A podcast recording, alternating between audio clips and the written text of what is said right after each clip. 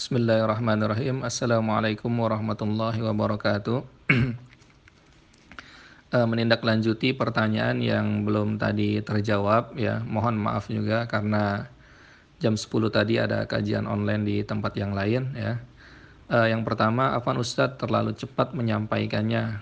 Oh, ya ini mohon maaf ya karena saya terkadang uh, terbiasa dalam menyampaikan uh, kajian itu mengalir begitu saja apa yang di dalam kepala ya. Jadi kecepatan ya. Insya Allah dalam uh, dalam kajian-kajian selanjutnya akan coba saya perlambat. Yang selanjutnya semoga Allah terima ibadah Ramadan kita semua. Amin ya rabbal alamin. Selanjutnya Ustadz, mungkinkah kekuatan amal saleh bisa terwujud tanpa kekuatan ruhiyah dan ibadah? Saya katakan kekuatan amal saleh, eh, amal saleh ini eh, amal kebaikan intinya ya. Eh, saya katakan bisa tanpa kekuatan ruhiyah dan ibadah. Karena kenapa? Non Muslim eh, terkadang ada non non non Muslim yang dalam tanda kutip dia tidak punya ruhiyah uh, seperti kita ya. Mereka uh, bisa melakukan amal-amal saleh kebaikan uh, ini dan itu ya akan tetapi yang membedakan adalah nilai ibadah ya. Ketika kita dengan rohiyah uh, akidah kepada Allah Subhanahu wa taala dan melakukan amal saleh dan itu di mata Allah Subhanahu wa taala dinilai ibadah dan ada pahalanya uh, di akhirat. Adapun mereka orang non muslim ketika mereka melakukan amal kebaikan di dunia ini tanpa ada akidah yang benar uh, kepada Allah Subhanahu wa taala tentunya uh, apa namanya hambar tidak sia-sia begitu saja ya itu yang membedakannya. Ustadz uh, masih banyak di kalangan muslim uh, belum bisa melaksanakan qadirun alal kasbi. Kita masih lemah dalam hal ini. Bagaimana kita bisa meningkatkan ekonomi? Bagaimana agar bisa tetap eksis Ya jazakumullah khairan. Inilah memang tugas kita bersama Qadirun alal kasbi. Apalagi di masa pandemi Covid-19 ini uh, semakin banyak lagi atau eh, semakin besar lagi tantangan kita untuk bisa Qadirun alal kasbi. Akan tetapi uh, di sinilah letak bagaimana motivasi kita bersama untuk selalu terus berusaha apa yang bisa kita berbuat untuk bisa menghasilkan kasab atau menghasilkan rizki apa yang kita bisa mampu di situ. Uh, kalau misalnya sudah mentok pun uh, berarti memang uh, perlu ada solusi yang lain ya dalam tanda kutip memang karena kondisi juga ya. Di sinilah letak bagaimana uh, sistem sosial dalam Islam ya bahwa yang uh, kuat itu atau yang uh, mampu membantu yang yang lemah ya dalam tanda dalam kategori yang lemah tersebut sudah semaksimal mungkin untuk berusaha untuk uh, men, uh, ala kasbi untuk bisa apa namanya uh, mencari hal-hal yang menghasilkan. Akan tetapi sudah sangat mentok baru ini dikategorikan lemah ya. Akan tetapi kalau dia masih dalam kategori uh, masih bisa berusaha dan masih terus berusaha berusaha dan masih kekurangan ini pun masih perlu dibantu ya. Perhatikan memang uh, kita sebagai seorang muslim uh, semaksimal mungkin untuk uh, bisa qadirun ala kasbi ya uh, terkait apalagi di Covid-19 ini. At, uh, kalau misalnya sudah sangat mentok tidak bisa apa namanya uh, tidak ada jalan ya di antara jalan-jalan yang lain ini memang perlu ada sistem uh, barter atau sistem uh, sosial Islam yang uh, mampu menolong yang yang lemah ya apakah sifat basit sederhana tadi boleh diimplementasikan dalam ibadah? Sementara tadi disampaikan karena kita umat terbaik maka beribadah pun harus lebih dengan orang umum. Sistem atau konsep basit ini bukan dalam ibadah ya. Tetapi basit ini adalah dalam uh, kehidupan keseharian ya dalam me, apa namanya memanage dalam mengatur bagaimana psikologi dan ruhiyah kita ya. Memanage emosional kita ya. Ketika kita mendapatkan kenikmatan itu tidak kita nisbatkan kepada diri kita kita sederhanakan itu kita serahkan kepada Allah Subhanahu wa taala. Dan ketika kita mendapatkan musibah kita sederhanakan dengan apa namanya dengan kembali kepada Allah Subhanahu wa taala bahwa musibah tersebut adalah ujian dari Allah Subhanahu wa taala. Kalau dalam hal ibadah tentunya kita di sini sebagaimana saya katakan dalam kajian hasanatul abrar sayyiatul muqarrabin kita berlomba-lomba dalam uh, dalam ibadah ya dalam uh, dalam amal ke, dalam amal ibadah kita berlomba-lomba menumpuk-numpuk uh, har apa menumpuk-numpuk pahala ya Selanjutnya, mengapa kemiskinan dan kekurangan bisa cepat meruntuhkan keimanan? Kekuatan apa yang harus didahulukan agar kita tetap istiqomah dalam keimanan? Ini mengapa kemiskinan kekurangan bisa makanya kadal fakru ayyakuna kufran ya. Makanya uh, saya katakan bahwa Islam ini uh, Islam yang universal ya. Islam tidak hanya saja di dalam masjid ya. Islam tidak hanya saja di dalam uh, madrasah akan tetapi Islam juga menyentuh seluruh aspek kehidupan kita, mengatur bagaimana sistem ekonomi kita ya. Makanya dalam sistem ekonomi Islam ya kita usahakan bahwa harta perniagaan semuanya itu beredar dalam uh, orang-orang muslim situ ya siapa pembeli penjual itu orang-orang muslim terkadang memang uh, dalam konsep kita uh, berekonomi di Indonesia atau di dunia internasional terkadang lebih menguntungkan konglomerat konglomerat besar yang notabene mereka bukan uh, bukan muslim ya uh, anggaplah uh, supermarket supermarket tertentu, produk-produk tertentu yang notabene bukan punya uh, bukan milik orang Muslim ya. Di sinilah letak bagaimana kita uh, loyalitas kita kepada orang Muslim dengan membeli produk orang Muslim, dengan membeli dari uh, supermarket orang Muslim, dengan sendirinya kita memaju, memajukan ekonomi Islam. Yang selanjutnya adalah kekuatan apa yang harus didahulukan agar kita tetap istiqomah dalam dalam keimanan. Kekuatan yang uh, dahulu di apa namanya diprioritaskan adalah kekuatan kekuatan ruhiyah ya. Jadi dengan ruhiyah tadi uh, itu bisa keberkahan ke mana-mana ya. Dari kekuatan ruhiyah tadi bisa menguatkan apa namanya menguatkan mentalitas ya dari ruhiyah tersebut Allah Subhanahu wa taala memberikan keberkahan kita kalau dia misalnya seorang pedagang. Dari ruhiyah tersebut Allah memberikan keberkahan uh, tertentu dalam ilmunya ketika dia seorang talabul ilmi dari ruhiyah tersebut Allah akan memantapkan dakwahnya ketika dia seorang seorang dai. Dari ruhiyah tersebut uh, bisa memberikan keberkahan dari segala aspek kehidupan kita. Berarti yang harus didahulukan adalah ruhiyah kita ya. Bagaimana kedekatan kita kepada Allah Subhanahu wa taala dengan kedekatan kita kepada Allah Subhanahu wa taala Allah akan bukakan jalan-jalan ya. Wa may yattaqillaha yaj'al lahu. Barang siapa bertakwa kepada Allah, dekat kepada Allah, Allah akan mencarikan solusi-solusinya. Allah akan memberikan jalan-jalan tertentu dari setiap uh, kehidupan atau dari setiap uh, musibah atau dari setiap kesulitan-kesulitan hidup kita. Ya mungkin ini pertanyaan-pertanyaan yang tadi uh, ketika kajian belum sempat terjawab. Jazakumullah khairan, kurang lebihnya mohon maaf. Mudah-mudahan di lain waktu kita bisa bersilaturahim kembali. Jazakumullah khairan. Assalamualaikum warahmatullahi wabarakatuh. Assalamualaikum warahmatullahi wabarakatuh. Eh, menindaklanjuti pertanyaan yang belum tadi terjawab ya. Mohon maaf juga karena jam 10 tadi ada kajian online di tempat yang lain ya.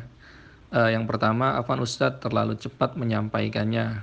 Oh, ya ini mohon maaf ya, karena saya terkadang uh, terbiasa dalam menyampaikan uh, kajian itu mengalir begitu saja apa yang di dalam kepala ya. Jadi kecepatan ya, insya Allah dalam uh, dalam kajian-kajian selanjutnya akan coba saya perlambat.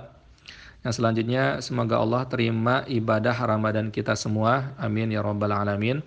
Selanjutnya Ustadz, mungkinkah kekuatan amal saleh bisa terwujud tanpa kekuatan ruhiyah dan ibadah? Saya katakan kekuatan amal saleh, eh, amal saleh ini eh, amal kebaikan intinya ya. Eh, saya katakan bisa tanpa kekuatan ruhiyah dan ibadah. Karena kenapa? Non Muslim eh, terkadang ada non non Muslim yang dalam tanda kutip dia tidak punya ruhiyah eh, seperti kita ya. Mereka eh, bisa melakukan amal-amal saleh kebaikan eh, ini dan itu ya akan tetapi yang membedakan adalah nilai ibadah ya. Ketika kita dengan ruhiyah uh, akidah kepada Allah Subhanahu wa taala dan melakukan amal saleh dan itu di mata Allah Subhanahu wa taala apa dinilai ibadah dan ada pahalanya uh, di akhirat. Adapun mereka orang non muslim ketika mereka melakukan amal kebaikan di dunia ini tanpa ada akidah yang benar uh, kepada Allah Subhanahu wa taala tentunya uh, apa namanya hambar tidak sia-sia begitu saja ya itu yang membedakannya. Ustadz uh, masih banyak di kalangan muslim uh, belum bisa melaksanakan qadirun alal kasbi. Kita masih lemah dalam hal ini. Bagaimana kita bisa meningkatkan ekonomi? Bagaimana agar bisa tetap eksis Ya jazakumullah khairan. Inilah memang tugas kita bersama Qadirun Alal Kasbi. Apalagi di masa pandemi Covid-19 ini uh, semakin banyak lagi atau uh, semakin besar lagi tantangan kita untuk bisa Qadirun Alal Kasbi. Akan tetapi uh, di sinilah letak bagaimana motivasi kita bersama untuk selalu terus berusaha apa yang bisa kita berbuat untuk bisa menghasilkan kasab atau menghasilkan rizki apa yang kita bisa mampu di situ. Uh, kalau misalnya sudah mentok pun uh, berarti memang uh, perlu ada solusi yang lain ya. Dalam tanda kutip memang karena kondisi juga ya. Di sinilah letak bagaimana uh, sistem sosial dalam Islam ya bahwa yang uh, kuat itu atau yang uh, mampu membantu yang yang lemah ya.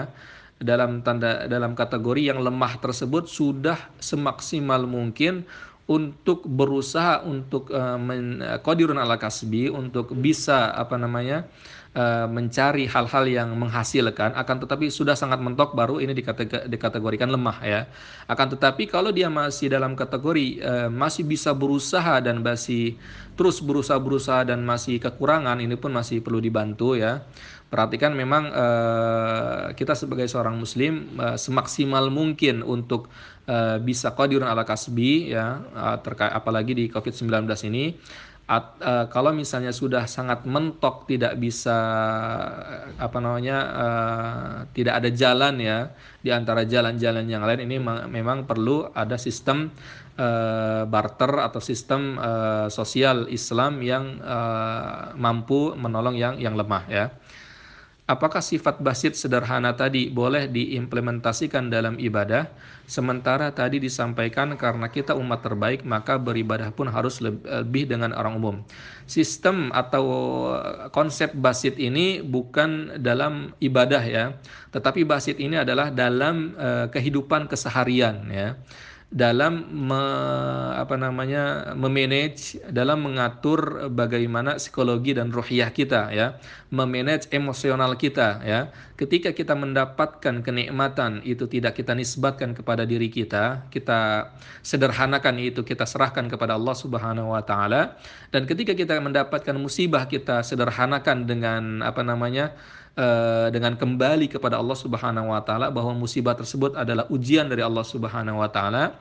Kalau dalam hal ibadah tentunya kita di sini sebagaimana saya katakan dalam kajian hasanatul abrar sayyiatul muqarrabin kita berlomba-lomba dalam uh, dalam ibadah ya dalam uh, dalam amal ke, dalam amal ibadah kita berlomba-lomba menumpuk-numpuk uh, har apa menumpuk-numpuk pahala ya.